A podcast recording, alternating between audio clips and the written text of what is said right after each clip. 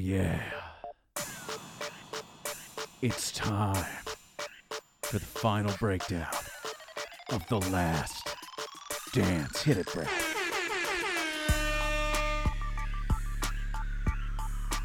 Oh, yeah. That's good. There's no sports still. Well, there's limited sports, but the most important thing is still the last dance. This is Backdoor Cover, and we are here to talk about it today. There was actually sports over the weekend. Maybe Brad and I will get together later this week and talk about some of the golf, the NASCAR, the UFC, because that's what people really tune into this podcast for. But in the meantime, just kidding. Time for the last dance, the only thing that people are talking about in the entire world. And as promised, to break down episode 9 and 10, I am here with my co host Bradley Key, and of course, the infamous, the very single, Mr. Coach Bobby. Coach Bobby. What's up, gentlemen? Three man What's up, weave. guys? What's Thank you for the warm three man weave is on.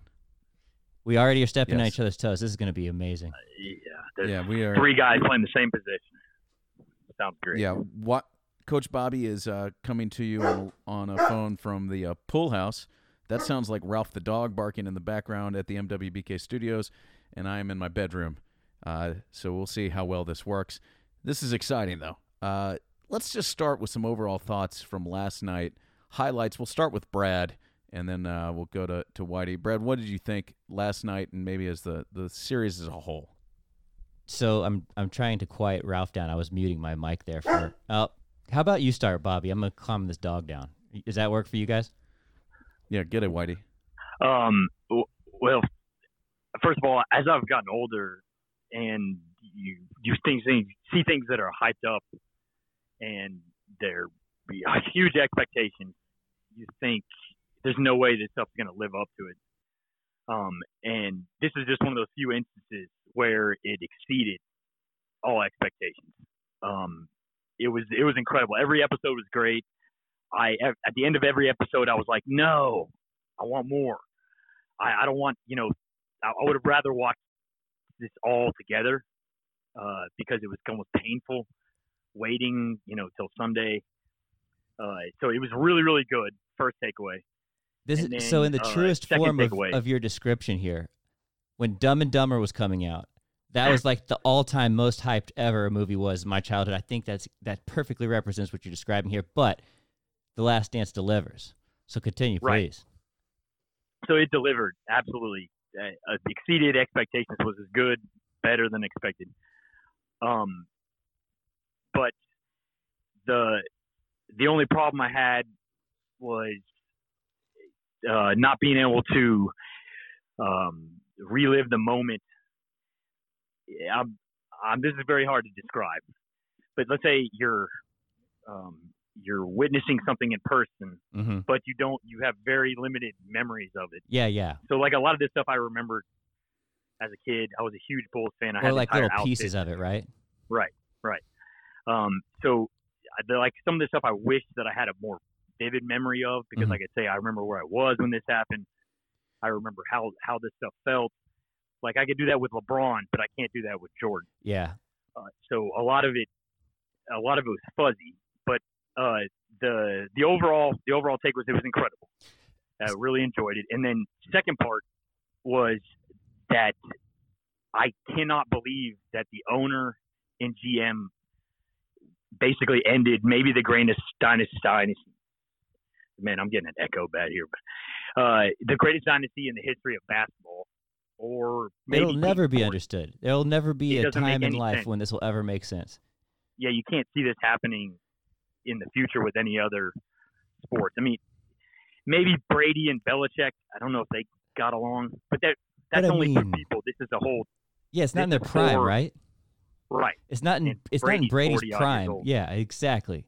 So piggybacking Yeah, off it's where you were Go ahead, Brad. Yeah, pi- I've got my dog under control so I can start picking up here. So picking up where where coach left off there. The the other thing that I thought so you described kind of how it was fragmented in your memory, the your memories of of kind of how the the story played out.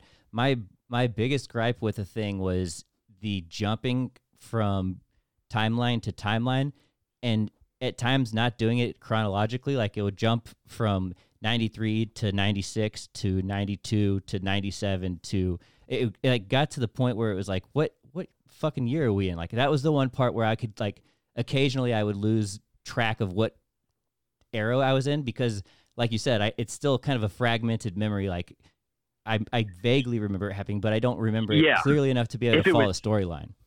if this was all new, it would be it would just be incredible. I'd rather watch this with no memory of any of it. Yeah. Than than like you know bits and pieces of it. Uh, if it was, Well, I it feel was like with all LeBron the and flashbacks, go ahead, Wayne. I was just gonna say with all the flashbacks and stuff, the fact that we do know that they won 92, 93, 94, and then 96, 97, 98, like helped. Because if I didn't know that, like I was watching it with the fiance, and she's like, "What? Where are we going? Right. What's happening now?" And so, like, it is a little confusing if you don't know. And you, it does, it did take, you know, this is not like background noise. This was a show that you had to kind of sit down and really take in. Uh, I do agree with Bobby. My biggest takeaway watching this last night is like the same thing we said after the first two episodes is I don't understand how this happened. Like how could these bozos be so silly is to not try and run it back for another year?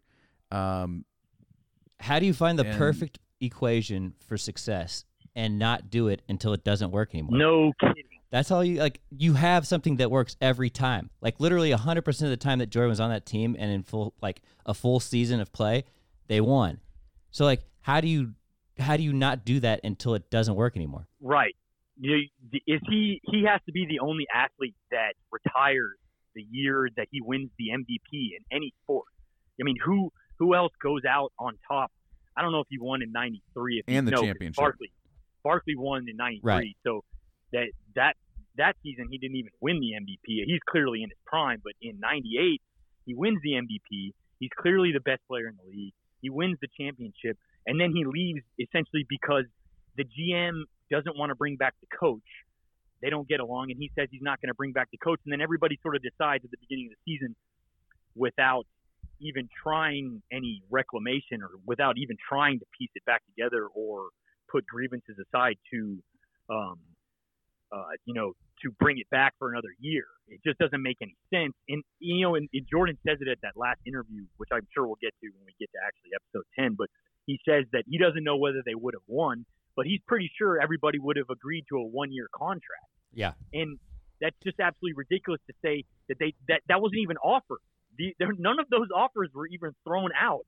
The only person that got an offer back was was Phil, and that was from Reinsdorf. And Phil was like, "Well, that's not going to be fair to Jerry Krause," which is essentially he's saying, "Well, I'm not going to be back He- to Jerry Krause. yeah, Phil punted. Yeah, Phil. Yeah. Phil was ready, to- and and and that is one thing Phil's been very consistent on in the documentary and over the years, like in his book, that he said like it didn't matter. I I needed a year off. I was going to take a sabbatical, which is something he did with the Lakers later. Basically, like he was just like, I- I'm gone. So in that retrospect, you know, it, it seems impossible they would have found a way to bring Pippen back for another year. They could have got everybody back. I don't know who you replace Pip with. I don't think that's possible. Um, the other thing, I'm that, sure. you know, I'm sure they could have got other- free agent.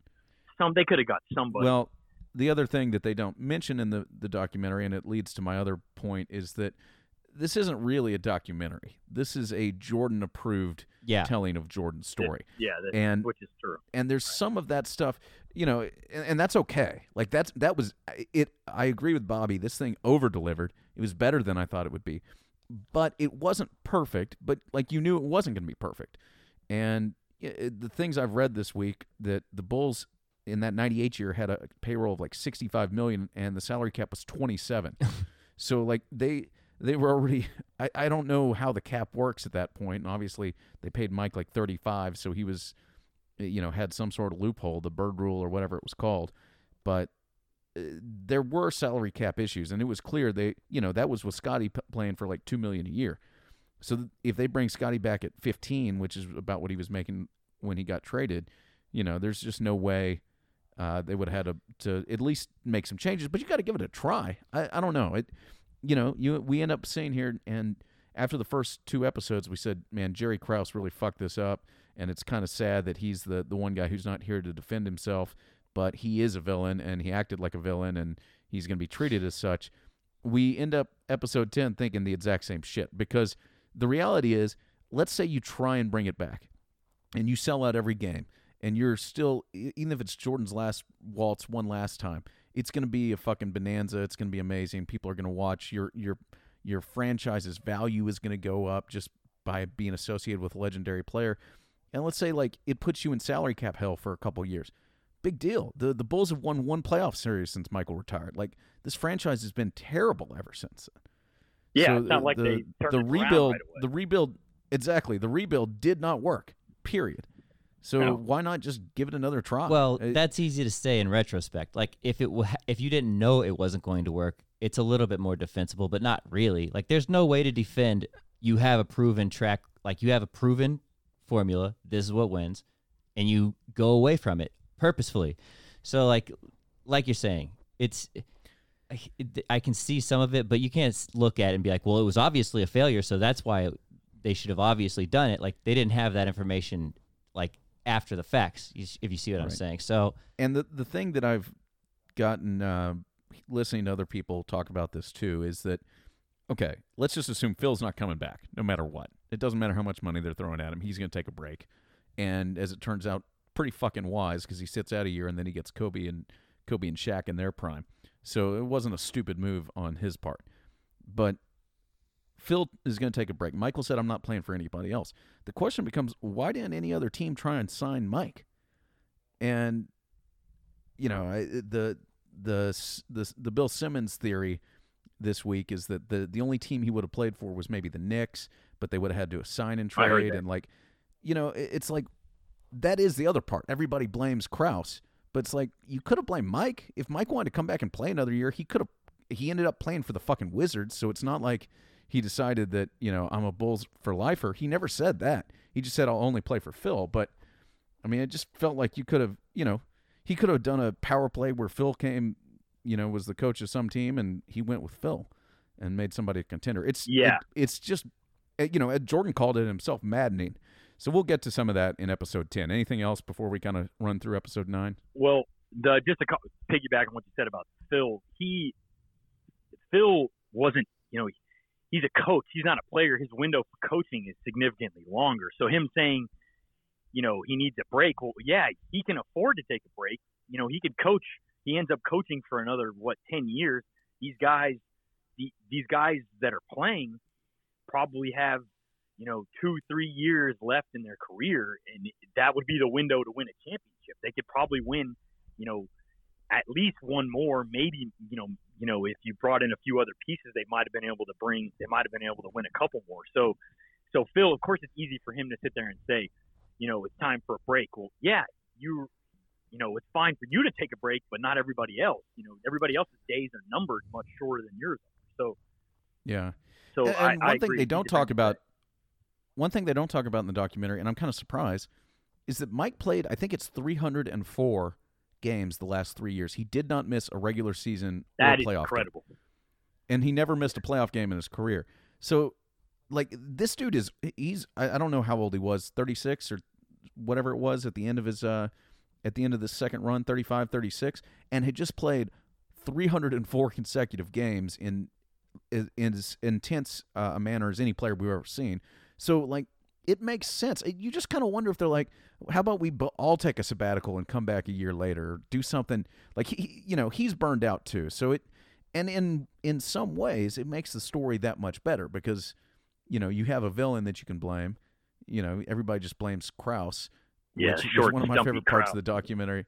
Yeah, one of my favorite parts of the whole documentary is when Phil like says like, "Here's to the best player, to the best team, to the best general manager in the parade," and just people just boo like a motherfucker. It was great. Like, you know, it, it's nobody actually beat him, and so it makes this legend even greater uh, to a certain extent. But Russillo and uh, Bill Simmons said that he was doing that intentionally. He was uh, he was trolling. He wanted the crowd to get into it and start booing. I couldn't tell from It's- watching it. I, I didn't get that impression, but uh, Well, if Bill a guy Simmons tells you before, if a guy, if you win five championships for a guy, and then before your sixth championship season, he says you can go eighty-two and zero, and we're still firing you. Uh, Yeah. he's probably taking a shot at that guy. He probably There's doesn't think he's the best general manager in the world. yeah, there's a chance he's going to be vindictive. Uh, Phil might be vindictive in that in that instance. Good point. Yeah, and considering it's Phil, who's notoriously vindictive, I, uh, I, I lean that way. All right, let's uh, let's run through these episodes. uh, we come into game nine, uh, really focusing on two big moments in Jordan's second three-peat, the famous flu game against the Jazz in the 97 finals. But before that, we get the seven game series against the Pacers in the 98 East, or actually, I guess, well, they, they kind of go back and forth, the 98 conference finals. So we'll start um, with the, the, the flu game, I guess, is kind of where we, where we start on this. Um, 97, he's got to deal with, with Stockton and Malone uh, for the first time. And we have this health scare uh, Jordan never missed a game due to injury or illness during 13 postseason series or 13 years in the in the playoffs, which is crazy. Bulls and Jazz are tied 2-2 in the finals. Uh, he suddenly becomes violently ill the night before Game Five in Utah. A couple things that the documentary didn't mention, which aren't very big things, but kind of interesting that I've heard a, uh, a bunch of times this week with interviews with Tim Grover and other people, that the Bulls wanted the Michael wanted to stay in Salt Lake City, uh, but the team somehow overruled him and they stayed in Park City, home of uh, Mitch Arnold. Uh, shouts to Mitch who's not listening. and yeah, thanks for laughing, Brad. That was you're that was welcome. Intended for you. Uh, Park City, which is like I, I, mean I don't know how far it is from Salt Lake. Forty five minutes, an hour. Oh shit! Did I just lose you guys? No, we got you. Uh, hold on. Oh, okay. Well, keep going then. Um, so we're they stayed in Salt Lake. Uh, they stayed in Park City, and so Park City, even smaller than Salt Lake City, is where this pizza thing happened. Where there were there's no room service and everything is closed at eight thirty. Um, so then the the scene, of course, this is a notorious thing. Lots of rumors and speculations for years, uh, giving the timing, Jordan's late night habits, and the uh, Jazz intense fan base. But here's the official story that we're going with, and I and and I will mention Grover has been very consistent with this story for years. Uh, Jordan ordered a late night pizza. Five people come to deliver the pizza, and the delivery crew was like looking in, trying to get a, a just a, a, glimpse of Jordan. Grover pays for the pizza and uh, says he immediately got a bad feeling. And then Mike said, "quote I ate the pizza all by myself. I woke up about two thirty, throwing up, and left left and right, it really wasn't the flu game; it was food poisoning. So now we have the definitive version of this. Mm. Mm, mm, mm. I can't imagine playing with food poisoning. That is insane. I can't believe that this hasn't been more covered.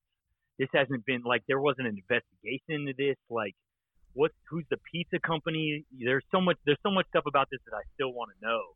Uh, on the Simmons podcast uh, from last night, Russillo was on there saying some guy was at a bar in Salt Lake and came up to him and said, "Yeah, my buddy was the one that poisoned his pizza."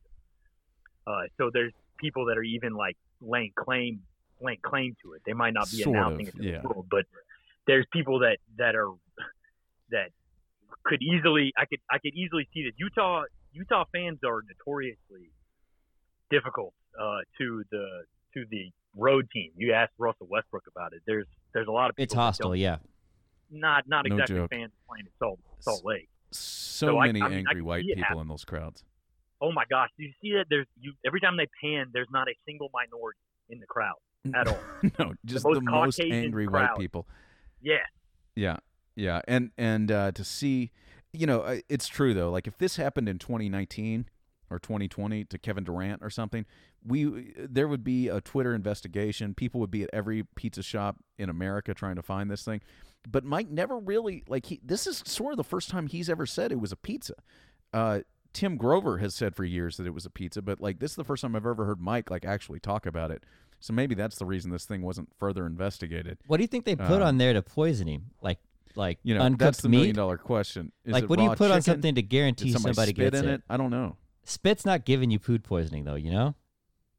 Just coronavirus. I mean, what maybe if you got it. 1998 Allegedly. version of it, that strain of it. Yeah, I mean, it must have been something intense. Maybe just poison. Maybe these guys had uh, they had something for Rat Mike. poison.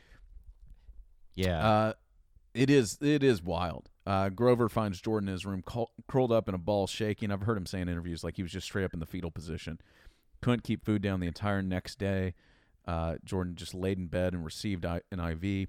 I mean, if he you told put his mother poison he on would this thing and play. it kills him, like what happens to the world? Like that does the entire NBA just implode? Like how does how do you even have people go Well, to you different know- cities. Coach Bobby uh, starred in a movie called Celtic Pride once that was sort of about this. Is that You know what I'm right? talking about? Is this Uh, another no, inside sorry. joke? That was my ugly older Well- brother, actually. Oh yeah, yeah. You know Marv from Home Alone, who some people have claimed looks like Bobby. Okay, now I'm starred in a movie it. called called Celtic Pride, where they kidnap uh, somebody the day of a game or something like that. I, I've never actually Paul seen Walker, that movie. dude. Paul Walker. oh, it's Paul not- Walker. not oh yeah. Oh, that's you. Yeah. That's I apologize. That's the doppelganger. All right. That's the other guy that looks exactly like you, Marv and Yeah, Paul you go. Walker. Those are the, the two people who look exactly like That you, makes- Bobby. You don't Yeah. look. You don't look like Matthew McConaughey. You look like Marv from Home Alone. You're gonna have to tell the audience. Nobody knows that story. Do you want me? To, should I just dive into it? Yeah. Why don't you well. share that? Why, why not? We're we're having Yeah, fun. this- Go ahead. We're completely venturing off subject, but one time I met a young lady um, on East Sixth Street. This is many many moons ago, and uh, she had clearly been overserved, and she came up to me and was like, "You're really cute. You look like Matthew McConaughey." And I was like, "Yeah." I was like, "You're right. I do." That's, this is the one and only time anybody's ever told me I look like Matthew McConaughey. Did you immediately spend your entire salary paycheck on the Right. chick at the Yeah. bar? Yes. Okay, perfect. yeah, the whole ten dollars I had in the, in the checking account I spent. You Um, can get you and pretty then far on East Sixth Street in tw- in 2005, though. That's true. Yeah. Uh, like eight shots and a two beers. Cheers. Um. Anyway, went on a date with her like 48 hours later when she was unfortunately sober, Mm. and uh, she's kind of looking at me funny when we sit down, and I'm like, "What?" She's like, "You don't look like you don't look like Matthew McConaughey. You look like that guy from Home Alone." And I was on a double date. It was with uh, our buddy Chris Rubenstein. He's probably not listening either. Um, and he he was in the middle of drinking water and spit out his drink laughing. Uh, I started laughing. Then the rest of the table started laughing. And uh, needless to say, there wasn't a second date. Marv, for the record, Wow. is the Sticky Wet Bandit, not Joe Pesci. So it's the other one. If you're wondering who he God, is yeah. from uh, Home Alone, Marv is the Daniel, uh, what's the dude's name? Daniel. Uh, Daniel, Daniel Stern. Stern. Yeah. I should probably know this by Yeah. now. yeah, you of all people. All right, so uh, Anyway, let's get back to episode nine of The Last Dance. So he's got the Uh, flu, aka rat they- poison they- pizza. you Yeah, so they you show skipped him- over. You just totally skipped over the Indiana series before they get to the flu. You, well, they you go back. We'll get, I think we go back this to is that. part of the problem where it's skipping around different times. Yeah. We'll get to Okay. that because I that Okay. I don't want to. Um, we definitely won't skip that. Um, but I may be skipping it right now. Anyway, they show Jordan walking into the building. He- Like even walking into the building, he sort of looks weak. Um, and Ahmad Rashad comes on because Ahmad has access to everything. It's just like, yeah, Jordan is uh, suffering from flu-like symptoms and didn't get any sleep. Uh, Jordan says, "I'm going to try. If anything, I can be a decoy." Um, Scottie says how Mike was in pretty bad shape. The Bulls start slow, with the series basically hanging in the balance. Um, Jordan gathers himself during timeouts and leads a comeback, and those timeouts were just amazing. And I do remember this game a little bit when I was a kid, just like the and not so much that I remember the game. I just remember like the awe that like my parents or my dad and like his friends were talking about the next week. Like I could not believe what he did because they kept showing him in these timeouts, and he's got bags of ice on his head. He's just totally whipped, you know. Yeah, every time that every time there's a stoppage in play, he looks like wa- the life has just been taken out of him. I think it was uh, I think it was Wennington that said like it, it looked like somebody had just sapped, you know, somebody had just zapped him and he just sort of goes limp and his head goes down. And and if it was anybody else, if it was any other human being, I would. It looks like he's embellishing it because he's playing. I mean, he's during the midst of the of the game, he seems to be fine because he's playing pretty fucking good. I mean, he scores 38 points in 44 minutes. So, so it doesn't make sense that he can go from that to being lifeless when when a whistle blows. Like I- you know the putback dunk, you know the scene where the putback dunk, he he he gets a steal, he pushes it up to Pippen. Pippen misses the layup, and then he puts it back in for a dunk, and then he dunks it, and he just sort of like puts his head down, like, oh, like I'm about to die. It's I like, just yeah, sharded myself. yeah, that's what it looked like. You know, I'd say, but but this dude doesn't. I don't think he does that. I got a theory for this for you. Are you ready? Because Okay, now that we know lay it it's on. food poisoning, it's a little bit different of of a kind of life cycle for how long you're going to be sick for and what it does to you, right? And Uh-huh. also part of it is just getting it through your system. And so we're looking at it. It's it's almost a full 24 hours later, he gets in the game and he's like dragging super sluggish. And after like uh, half of the first quarter, I think that's when he kind of turns the switch and starts playing decently, and then he gets better and better throughout the game. I wonder Right. if there's a chance that you can kind of start to sweat that out and not necessarily feel like a better. hangover almost. Yeah, like where you get like to the point where you start it start you you saw how much sweat he was like pouring out just from like walking Yeah. because he was just felt like shit. I wonder if that plays some role in kind of purging your system of some of the toxins that are inside of you, and, and like that's part of how he started overcoming it. It's by no means should any normal human being be able to do that in a finals championship game, but I wonder if that kind of played a role in how he sort of got better and better as the game progressed. Progressed. It would make sense. Uh, if it's anything, I, I have never had food poisoning myself, but if it's anything like a hangover, getting up and moving around and sweating, it like it, it really uh, expedites the process of getting over it. It's literally the worst feeling you can possibly possibly imagine. Like you don't even want to breathe. You just feel so terrible. but it, but it yeah, does. It kicks after like 24 hours, 48 hours.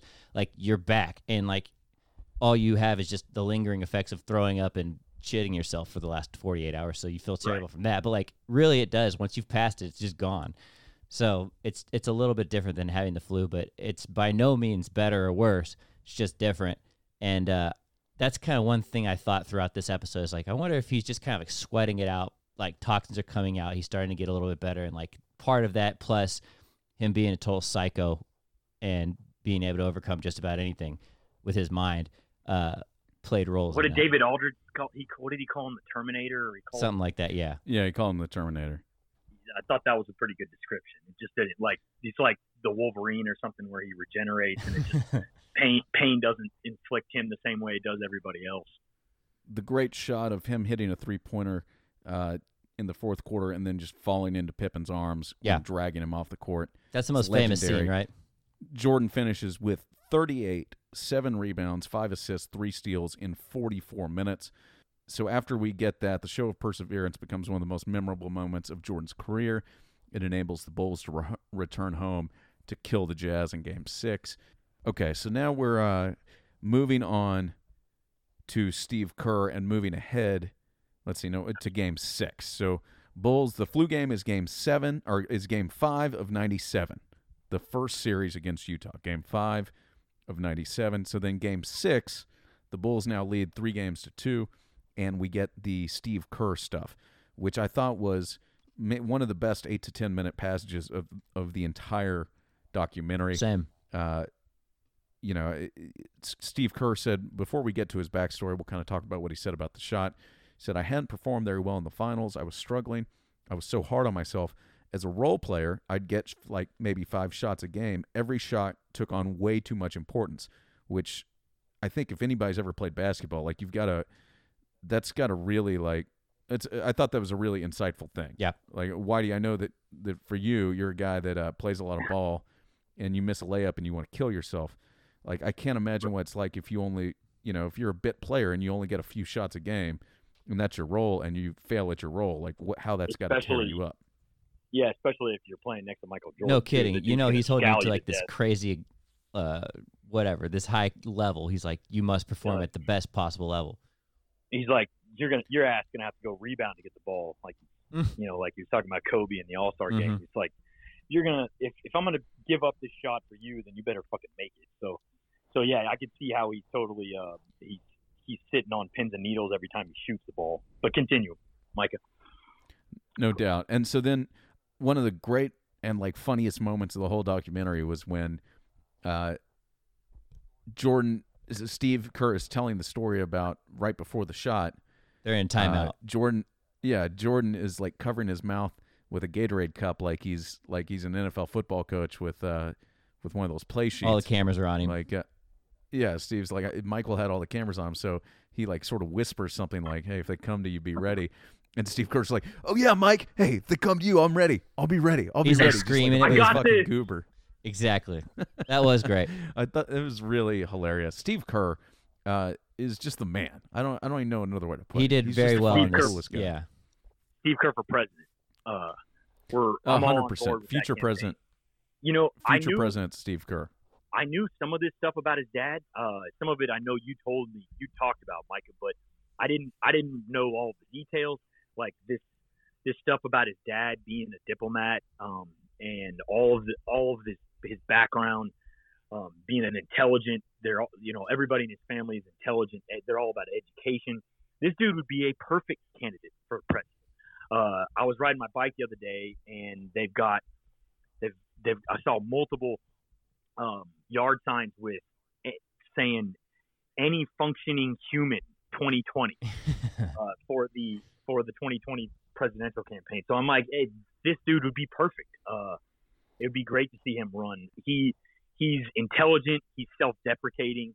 Um, he he seems um, he seems like he absorbed a whole lot from what Steve, I mean, what uh, Phil Jackson um, taught him as dealing with personalities and you know managing managing guys. So you know, I mean, he's obviously shown that he can do that with Golden State. Uh, he's got a lot of humility. Um, he's kind of funny. You know, he was good when he was with TNT as well. So I can't think of a better candidate to run. Um, Damn, Bobby, that's a it's good podcast endorsement you just ripped off. You could do I ads mean, for us. the- yeah, Well, it's I mean, It's We- true. If you look at Steve Kerr's basketball resume, like you just look at his basketball resume, he's got five titles as a player. He was on the 72 win team. He was on a 69 win team. Then he was the coach of a 73 win team and won two. I guess the, the Warriors have won two titles, been to four championships.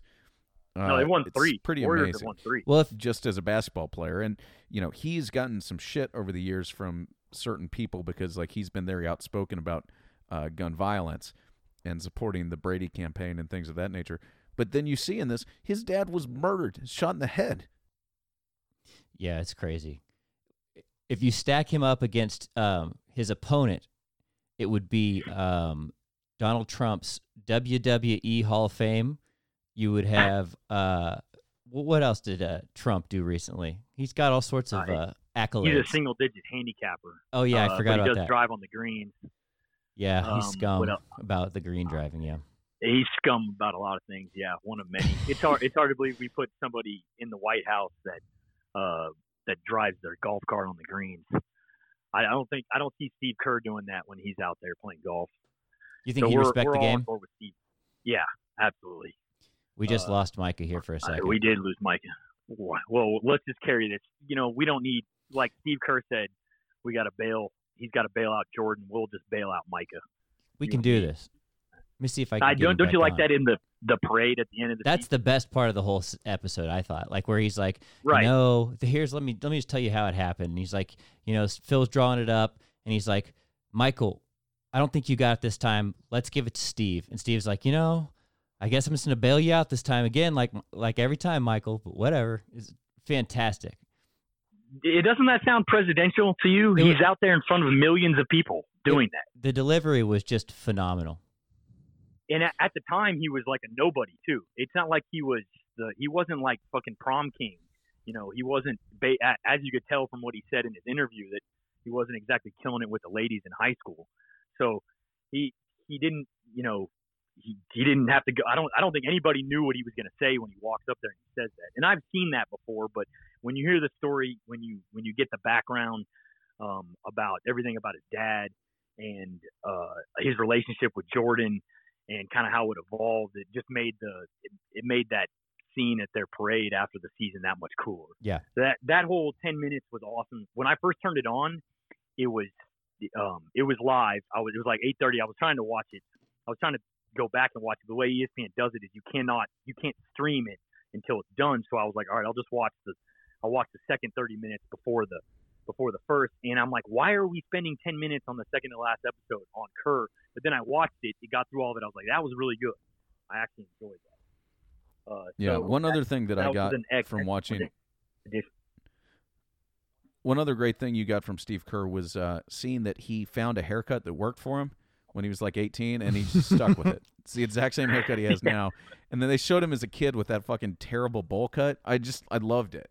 I love that he knows what works and I'm just going, pre- future President Kerr. I mean, he barely got a college uh, scholarship offer, and he ended up being a pivotal player in the World Championship next door or next to Michael Jordan. Like that's a crazy story. No doubt. He also retired and still has the highest career three point percentage in NBA history. Like the guy was a sniper. He was he, you know. I mean, I don't know eh, what he would be in today's game if he's JJ Redick or Kyle Korver or something. Hang around, play 15 years, and make you know 150 million dollars. Mm. Uh, it's just kind of interesting to to see how it worked. But uh, I mean, he was very much a role player, and in, in in in the game, the way it was played, like these guys didn't shoot many threes. Like it, it just wasn't. He would be a much more valuable player today, I would imagine. I'll say this Um, though, but this yeah, it was pretty awesome that he committed to to Arizona without ever going there. Right. And the other thing I'll say is the street cred that my that Kerr got from this episode with future NBA players and with people coming into the league, like having Jordan's approval or whatever stamp of approval. I thought that maybe could be a uh, a useful thing for him. I thought that was kind of interesting. Yeah. So that was the Steve Kerr portion. Then we we sort of flash ahead to the '98 Eastern Conference Finals. This is the Pacer series. This is that one of only two series in Michael's entire playoff career that goes seven games, um, or at least in the championship run. Bulls jump out to a 2-0 lead. This this Pacers team had Reggie, uh, Jalen Rose, Mark Jackson, Chris Mullin, Rick Smits, and the the uh, what were those dudes' names? Antonio The- Davis the and Antonio big guys. McDyess or something. It was the Yeah, Antonios, the two The Davis brothers. Davis brothers. Davis the Davis That's brothers, what it is. Antonio Davis and whoever the other one was, Dale Davis. That's it. Um, Yeah, there you go. so Miller, you know, game three, they show, you know, these games were super intense. I mean, like you get sort of a feel for it. Those Indiana crowds. Speaking of white people, uh, but that's a whole other story. But those Indiana crowds were crazy. Uh, and these games were physical. They were just intense. They were close. They were low scoring. All of those things. They show Reggie um, hitting hitting that dramatic shot in Game Four, giving Michael a hell of a shove, which was pretty funny, uh, and then hitting a game winner.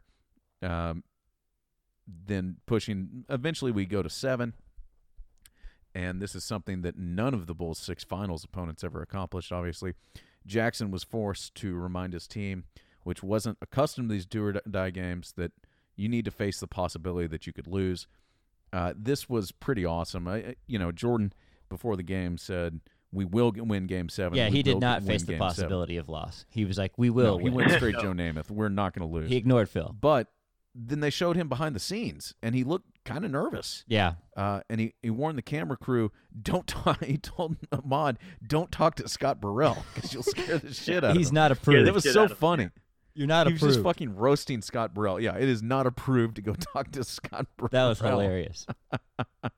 Uh, Scott Burrell yeah, got uh, shit on this entire this whole documentary. He looked really soft. You're right. He, he Scott Burrell comes out of this looking. He looks like a nice guy, yeah, but soft. You know, nice guys.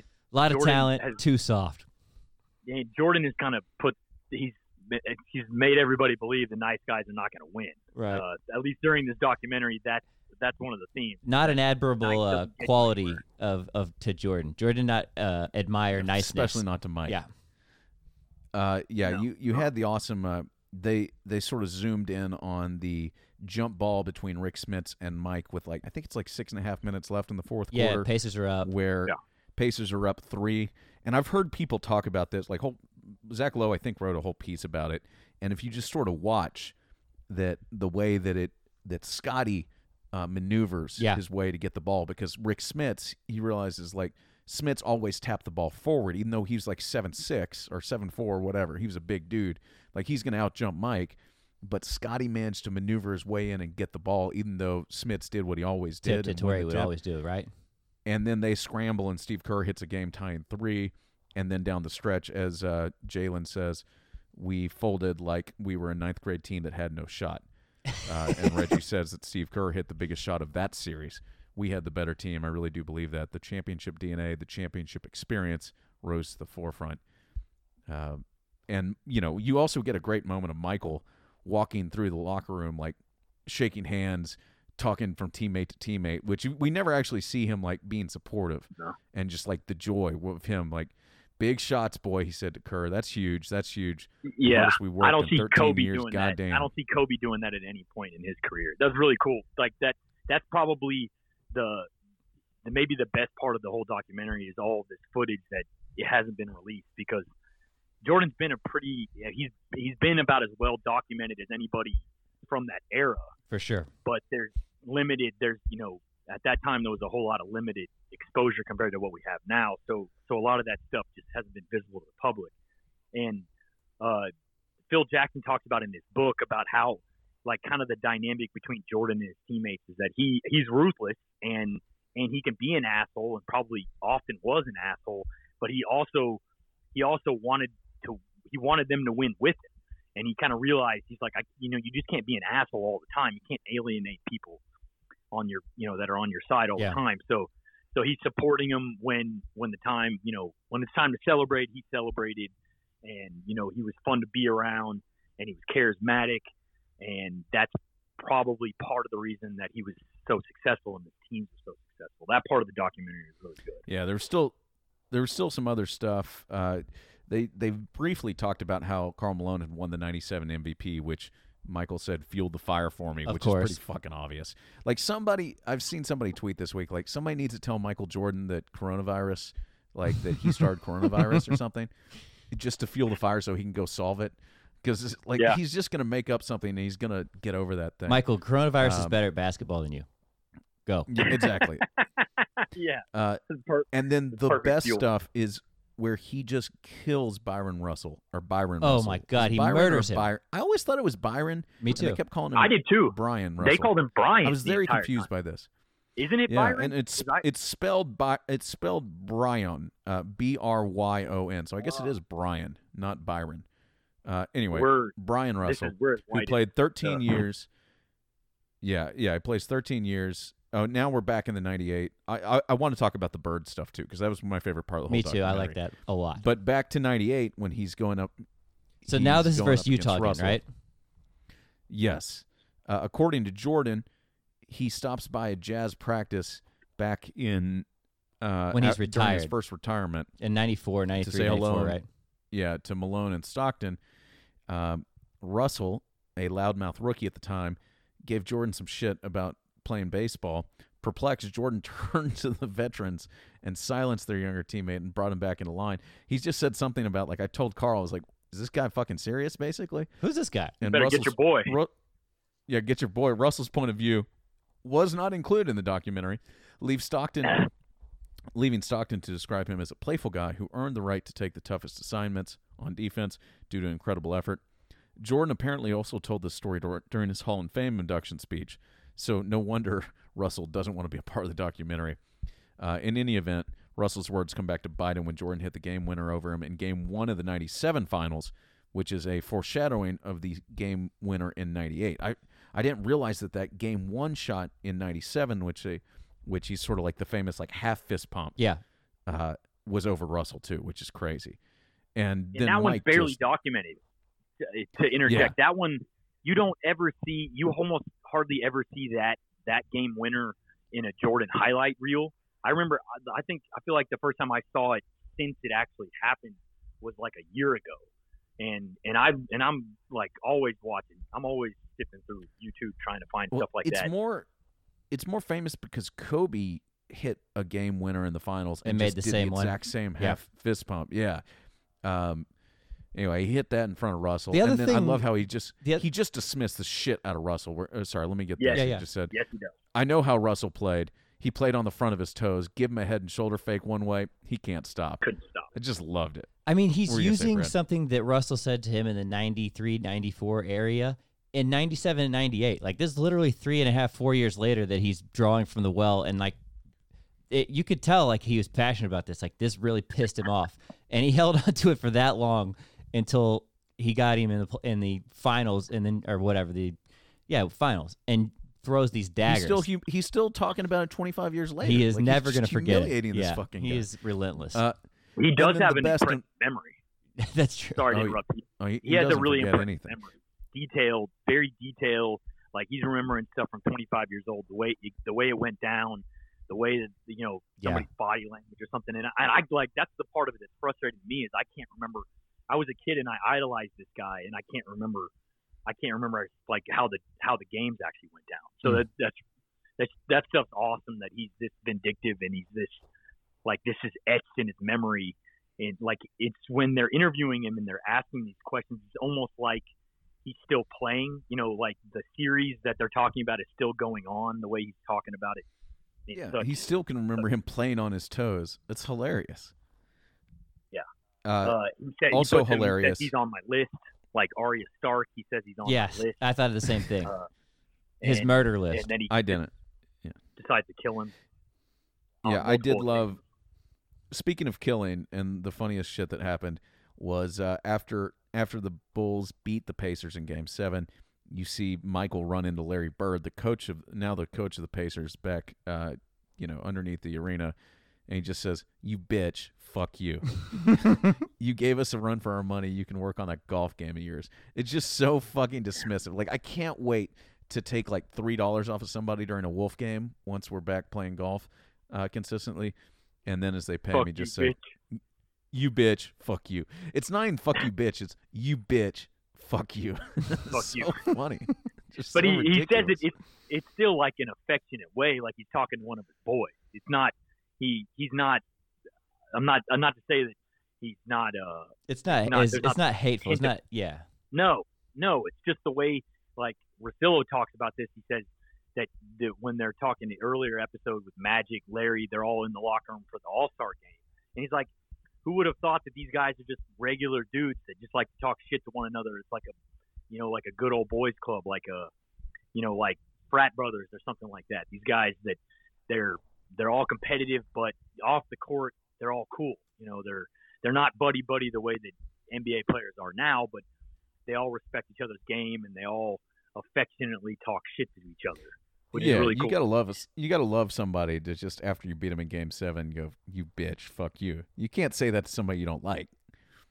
Like, No. That's that's gonna start a fight. or or doesn't like you. Right. Yeah, yeah, yeah. Exactly. I mean, if Larry didn't like him, he'd turn around and smoke him in the face. Uh, the other thing that we that we see a lot of in game or in episode nine, which we didn't really talk about through the this thing, was Jordan's relationship with his security guard. Uh, what's the guy's name? Last name is I Lett. think it's Gus. Yeah, Gus, Gus? Lett.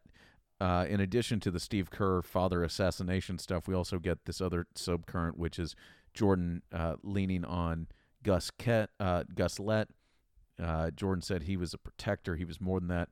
I had to have him with me wherever I went, uh, which is pretty pretty cool. And you, you see Lett's widow talk about the uh, tearful late night calls from Mike after his father's uh, death, and then you know he also she also mentioned that Jordan was the first one to notice that he was slowing down because of lung cancer. Nobody even realized it. Um, and then they show that his chemo and deteriorating health kept him away from the Bulls during the 98 playoffs, but he returned for that game seven. And uh, Jordan said that it was inspirational and he wanted to win the game for Gus. And then he gave him the game the ball, game which was pretty Yeah. dope. Yeah. He said, He would have been- or he said, Michael Gus snatched the game ball caddy. for me. Michael snatched the game ball for me. That's all right, which is pretty dope. Yeah. If if uh, MJ decided to go play professional golf instead of baseball, he would have had Gus on the bag. That would have been his caddy. no doubt no doubt. All right let's uh let's move ahead to episode 10 uh the final episode was the most sort of straightforward of the series. There was no bouncing back and forth now. We're just focused on 98 um and now this is the rematch against the jazz uh which of course ends with with jordan's shot but that was That's the that was push pretty up much one, all right? we had left. Yeah, uh, you know, this is also a thing that we I, I will mention. We get through nine and a half episodes until we see before we see anything a word about Jordan's kids, uh, which is just Yeah. you know it, it goes back to the fact this isn't a total documentary. We don't hear his ex wife's name at all. He never like his kids say something about mom. Like you, you never there wasn't a one minute thing where they showed his wedding or some photos from it or anything else. It's like we're just gonna you know I'm in charge here. We- We're not worried. This is not- okay. It's very clear that this is not the most objective uh, depiction of, of everything. Uh, they Yeah. they're they do Which, get uh, plenty of nobody said it view, was but really, but right. It doesn't it doesn't make it any less entertaining. It just makes it uh, I would say it makes it a tad less historical. That would be that would be I, how I would, I would agree. But for for me, like it sort of jumped out when they showed the kids in the middle of the I- ninth episode. Like I've watched And nine I had and a half no idea hour- what they look like. I had Uh, no I've idea seen what them. daughter They've been like. popping up doing interviews on Good Morning America and Today Show and stuff recently. Um, but yeah, it is funny that like okay, now we're gonna talk about his family. Like would, and they only they were only on camera for like thirty seconds. Like you could have just left him out completely. Just go with it. But anyway, I thought it was kind of funny. Um, all right, so we we go. Unlike all of uh, Jordan's other major foils during the '90s, Karl Malone did not appear uh, for an interview in this thing, and neither did Russell. Stockton, of course, did speak for the Jazz, but he really wasn't prominently featured, and Jordan didn't really say anything about Stockton. The, you know, they didn't really talk too much about the Jazz as a team, uh, which in some of the other ways, you know, he talked about uh, what a challenge it was to face some of these other teams and, you know, what they had, the strengths they had. They didn't, you know, Michael at least didn't really talk too much about them. Um, and, you know, the other thing about this documentary is they don't make any mention at all that Jordan came back for the Wizards in 2001. Um, which you know, not that they had enough time, and not that It was I would the- have, but I just thought it was kind of interesting. I mean, it is the Uh, last dance. It's about the Bulls, though, but it makes sense. yeah, sense. but they also talked about Michael when he was a kid, like his entire life, and then you're not going to mention. but they that- don't talk you know- about anything. They don't, they don't discuss anything after the '98 season. I don't. Yeah, I don't. Believe, that's I don't think anything is in, in detail about. So they, so they they can get away with it. I would say that. Yeah, that I mean, I just that makes it all right. it would have been interesting to me. I feel like they could have done like one minute about him being the general manager of the Wizards, him coming out to play for the Wizards, him buying the Charlotte Hornets, like and okay, being that's one a of life the in worst basketball. owners in the history of the NBA. uh, and the worst general manager ever. Yeah. Yeah. Um, so the behind the scenes footage of this 98 finals, which was awesome. Um, how about Jordan like in on the on the the bus just like rocking out with headphones on with his big uh Discman CD player and the players are like, "What are you listening to?" And he said, "Kenny Lattimore. I I got it before it it hasn't even released." It ain't What a even out. nerd. I did hear, uh, I did read something from Bomani Jones this week that like Mike did not eh, like Michael had this this run in the '90s, but he is like a quintessential like '80s American story. That this sort of like greed is good and heavy capitalism and all that shit is like really who Michael was. That's how he built this dynasty. That's really his frame of reference is more of an 80s mindset than a 90s min- mindset Mhm. And that they played a bunch of rap music in the in the the doc in certain scenes but like Mike was never into rap like he was very much that wasn't really his thing and so it is just funny that he's jamming out to Kenny Lattimore who I'm sure got more Google searches last night than he's had in 20 years No kidding. um, uh, the singer, I guess he's an R&B singer. He's a friend of Mike's. Uh, after, so they win game one, they win game two. They don't really talk about the uh, the. I think game one of this series was when Scottie walked by Karl Malone and said, "The mailman don't deliver on Sundays." and he missed free throws. Like they didn't really get into how close game one was and how lucky sort of Chicago was to get that one. Um, Does that go into and- overtime? That's the. I thought that was game one of '97 goes into overtime. That was game one in '97, but the Jazz won that one, I think. Um, Okay. Anyway, the, the Bulls have home court advantage here. Um, or no, no, the Bulls don't. Game one, game one was in Utah. That did go to overtime. Utah wins. Game two is the mailman don't deliver on Sunday. He missed it, uh, so Chicago wins. Game two in Utah. Then they go back home for three. It was two, three, two at this point, and throughout Michael's career, uh, they win game three and game four, uh, including just that brutal blowout in game four where they win by like 45 points. Um, in the, the game where the Jazz Yeah, scored scored 54, 54 I points. And it's the lowest. Any team has ever scored in a in a game with a shot clock in the NBA. Like it's just fucking bananas. Um, and then Michael says uh, he's in the locker room. They show him in the locker room before Game Five, and he tells Tex Winter that you know I'm going to slide a ring on that finger. And then, but Karl Malone actually gets 39 points, and Utah wins on the road. So now you've got to go game six and seven back in Utah in front of that hostile crowd. Like it, this was a much easier way to come back from a three-one deficit than the way it is now with the two-three or two-two-one-one-one, uh, with two-three, two-three-two Yeah, the way it was. You know, um, before game six in Utah, Bull staffer looks on as Jordan is wearing a dress shirt and dress pants, is relaxed on the training table. The staffer compares Jordan to a lion sitting in the shade, just staring on a nature show. He might kill someone today, which is pretty funny. Uh, I guess uh, we might have missed the Rodman uh, showing up on pro wrestling. I guess I don't know which episode that was. Um, It was Uh, not. if- that's, oh, that's episode, was that game? No, eight? that's episode ten. oh, I thought was it was it? the beginning of episode ten. I thought it was at the beginning of it. That yeah, yeah, yeah. It I'm- is. It is game. I got it on right Uh, now. Yeah, it's after Chicago's blowout game win in game three over Utah. Rodman left the team so he could appear in Detroit alongside Hulk Hogan at a pro wrestling event. Much like his What midseason trip to. Vegas, Rodman chalked it up as an unexpected absence and left Jan- Jackson to answer questions. Um, and they asked Phil if it's an excused absence, and he goes no. And then the the quote, the great the great quote from Phil though, he says, uh, somebody asked like, is he taking focus away from the team during the finals? And he says he's only to- taking your focus away from the finals, uh, not ours. But it's fucking amazing that Rodman skips practice before Game Four and shows up with the NWO, and it's just like it's just this is this is so fucking crazy. I can't imagine what this would be like. He's smashing Diamond Dallas Page with a chair.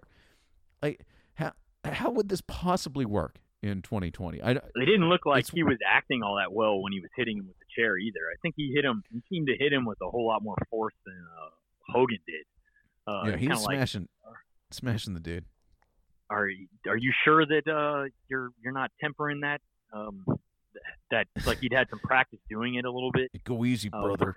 I I just love the fact that then they showed the the awesome thing. So he just decides not to talk to the media before Game Four, and that that PR guy comes and walks up to the camera. It was so fucking hilarious, and it's just like, all right, so here's the deal. There's 300 reporters over there. We're about to run Dennis out the back door. All right, you ready? and they just do it, which is just so funny. You see him sprinting, and all these fat camera guys like chasing after him, like holding the railing, trying to get Dennis, and he's just gone. Um, sprinting up a staircase and getting into a getaway vehicle. It was one of the most hilarious things I've ever seen. Uh, the quote from from Rodman: "Phil realized I just always needed to do me. Uh, they're going to get hundred percent of me when I'm on the court." And uh, Rodman comes out and plays an amazing game four, as as it turns out, uh, which is just fucking amazing. Uh, nobody, it, it's just an unbelievable circumstances. He just But- he needed he needed like a 24 hour vacation.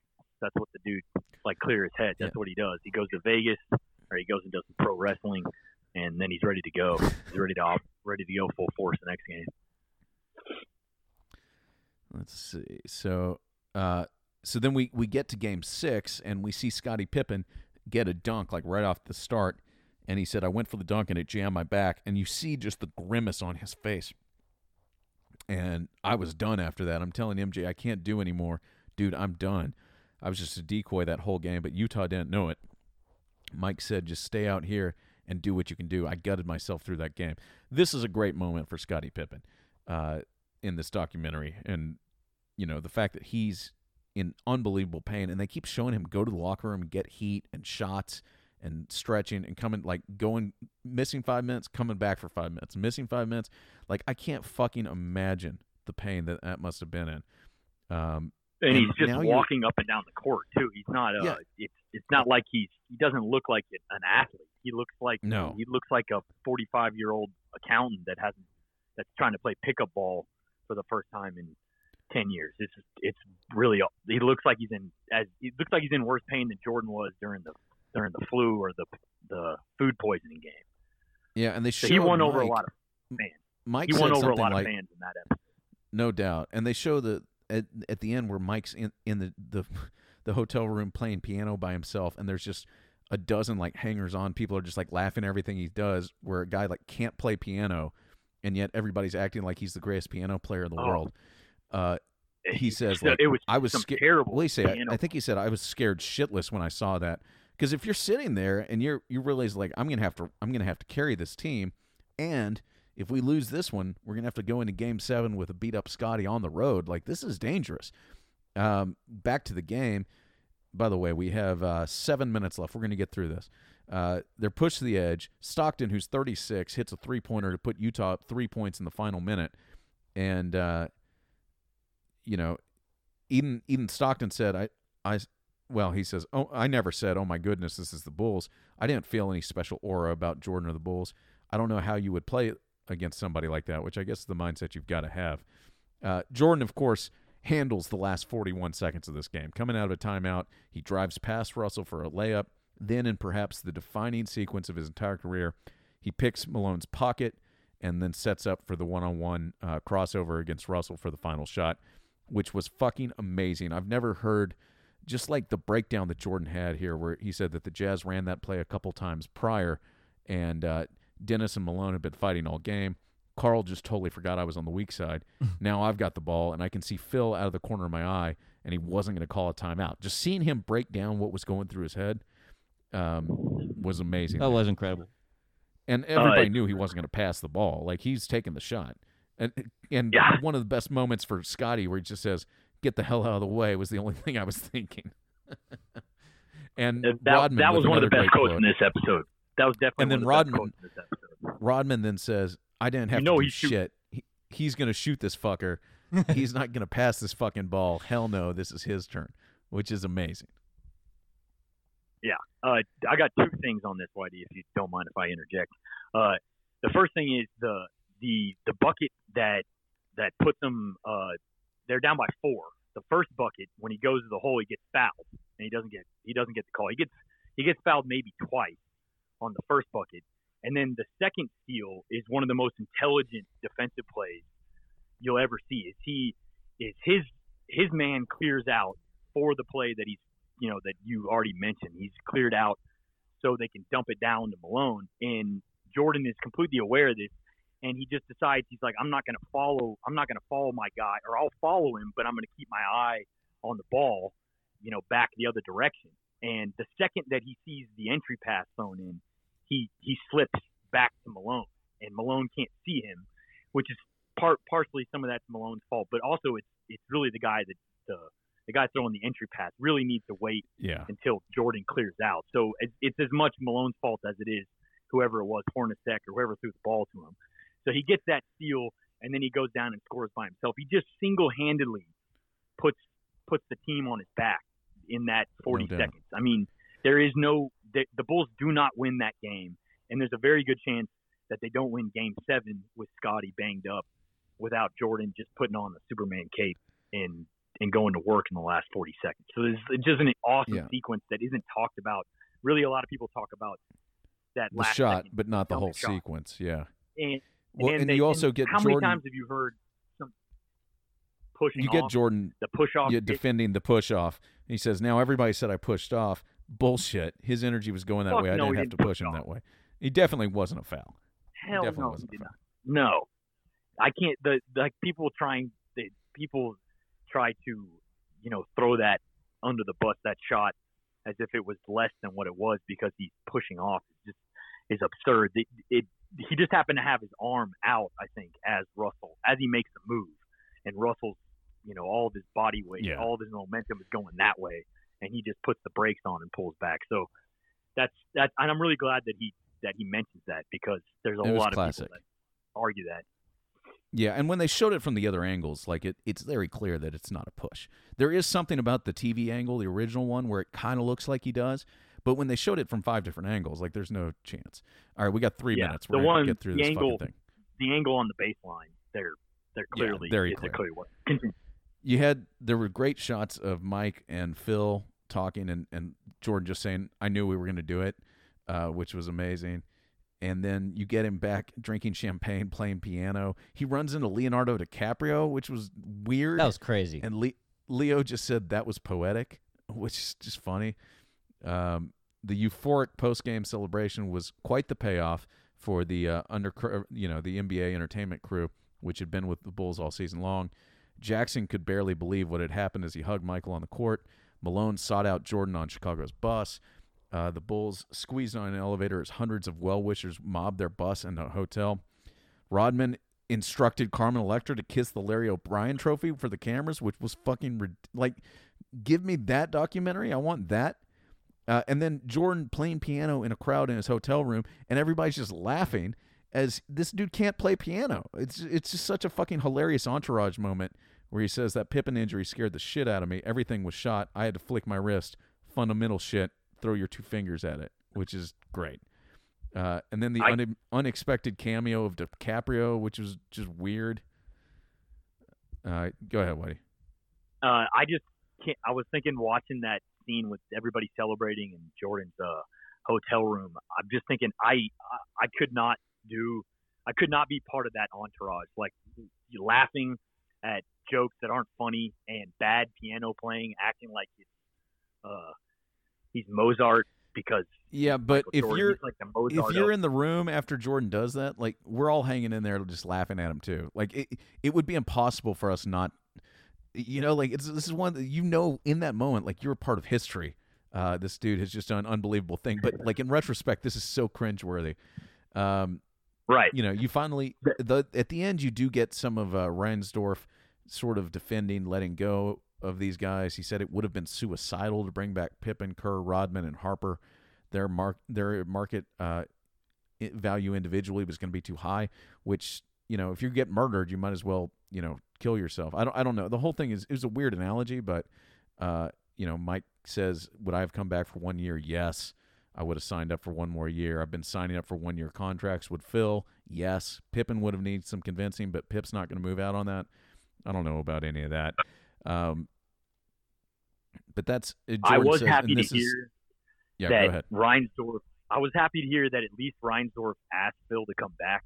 Uh, it the you know at the beginning of this, I I wasn't aware that he did, or you know, and I've read Phil's book, and I can't remember if he mentions it or not. I'm sure that he does, but I was thinking, I was like, this is Jerry Krause is really uh, probably the most culpable in all of this, uh, the dismantling of this stuff, but. Um, I would say Reinsdorf is the one that has the final say. So he's the one that can, you know, this is his boss. This is Krause's boss. He can say he can step in and be like, look, I don't care about your beef with Phil. We need Phil back because we need Michael back, and we need to run this. We need to run this back. We need to, you know, uh, stretch this out as long as we can. So I was glad that Reinsdorf at least attempted to get Phil back, but he didn't. He obviously didn't do enough trying to talk to Mike or talk, you know, offer one year contracts to everybody else. Sure. So he's he's definitely culpable in this as well. So we've lost Micah. He fell off. Oh yeah, we don't we don't need We this. don't need him. to- Let's close Uh, it down, don't you think? yeah, I enjoyed it. It was great, Bobby. Thank you so fun. much for your time, buddy. Thank you for joining us in this three man weave of the last dance. Uh, any closing thoughts? Um, oh, I man, think we got just him, didn't we? back. We Yeah, I need think we got sports about back so bad, dude. Um, we need we need MJ to come up with a, a cure. That's the that's the closing that's thought. that's really the end story here, and I think I think that the NBA is going to come back in some form or shape here in in the relatively near like. future. And when they do, you got to come back and help us break down game tape and and uh, talk about the action. Absolutely. Thanks for having me. Beautiful. I'm gonna play us out here. You the man, my dog. The Last Dance, 10 part episode series recap has been completed. This has been Backdoor Cover. Uh, we have lost Micah. He misses you, but he says goodbye. Let me do it for him. Mm, bye bye. Thanks for listening. fuck you, Micah. Good night now. bye bye.